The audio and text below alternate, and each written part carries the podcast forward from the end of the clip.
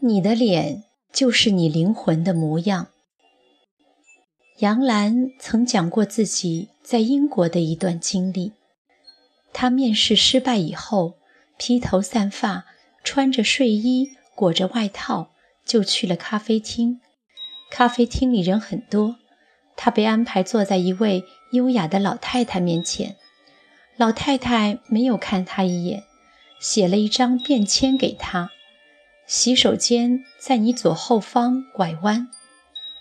他想起自己面试被拒的理由是穿着随意，愤慨于对方的以貌取人，此刻却发现原来自己的邋遢是对别人的不尊重。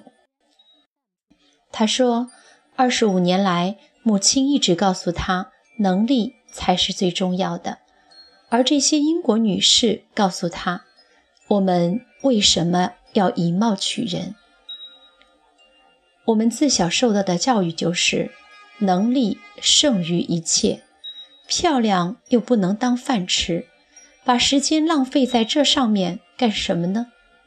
但事实上又是如何呢？据说林肯总统曾在面试后拒绝了一位才华横溢的应聘者，幕僚问他原因，他说。我不喜欢他的长相，幕僚不解道：“难道一个人长得不好看也是他的过错吗？”林肯答：“他得为自己四十岁以后的长相负责。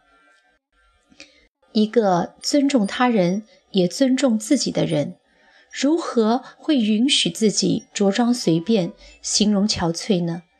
没有人有义务。”通过连你自己都不在意的邋遢外表，去发现你优秀的内在。曹雪芹写多愁多病的黛玉是两弯似蹙非蹙笼烟眉，一双似喜非喜含情目。善良懦弱的迎春是肌肤微风温柔沉默，写精明强干的探春则是。俊眼修眉，顾盼神飞。忧郁的人眉头紧蹙，宽厚的人眼神温和，自信的人自然嘴角上翘。这些习惯年深日久，就改变了容貌。同样的，待人的谦卑，谈吐的优雅，读过的诗书，丰富的内心，都会投射在你的容貌上。曾有人写离婚时的邓文迪，憔悴苍老，多少顶级的化妆品都无法掩盖。可后来，邓文迪手牵年轻有才的小帅哥出现在镜头前，笑容灿烂，春风满面。你以怎样对待生活，生活又怎样对待你，最终都会呈现在你的容貌上。所以，憧憬美貌、善待生活，是我们每个人应有的信仰。郭四小姐郭婉莹的故事，许多人都读过。她年少时美丽而富有，众星捧月。文革时期，她沦落去扫厕所。即使在那样的岁月里，她依然细心打理容貌，于煤球炉上蒸蛋糕。看书的时候用镊子翻书，尽量保持着从容优雅。以貌取人，取的并不是美貌，而是好看。好看是眉梢眼角见清风明月，是举手投足里赏心悦目，是在最落魄的岁月里依然保持优雅与从容。我们见过太多这样的人了。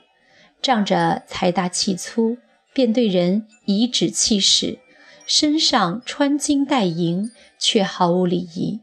这样的人太不好看了。好看绝非肤浅的美丽，它是一个人剥离了外表之后的素养，是放在浩瀚大海人群里也能一眼分辨出的气场，这是灵魂的样子。以貌取人，取的是什么呢？是你用你内在的气质和涵养，在岁月的沉淀下逐渐打磨的外貌。一个自持修养、精致律己的人，他的容貌不会太差。郑重地对待每一刻，对自己的身体保持尊重，这和年龄没有关系。年华终究会老去，而你的面相却有自己所打造，将自己打造的精致、美丽、动人，这何尝不是一种高级的修养呢？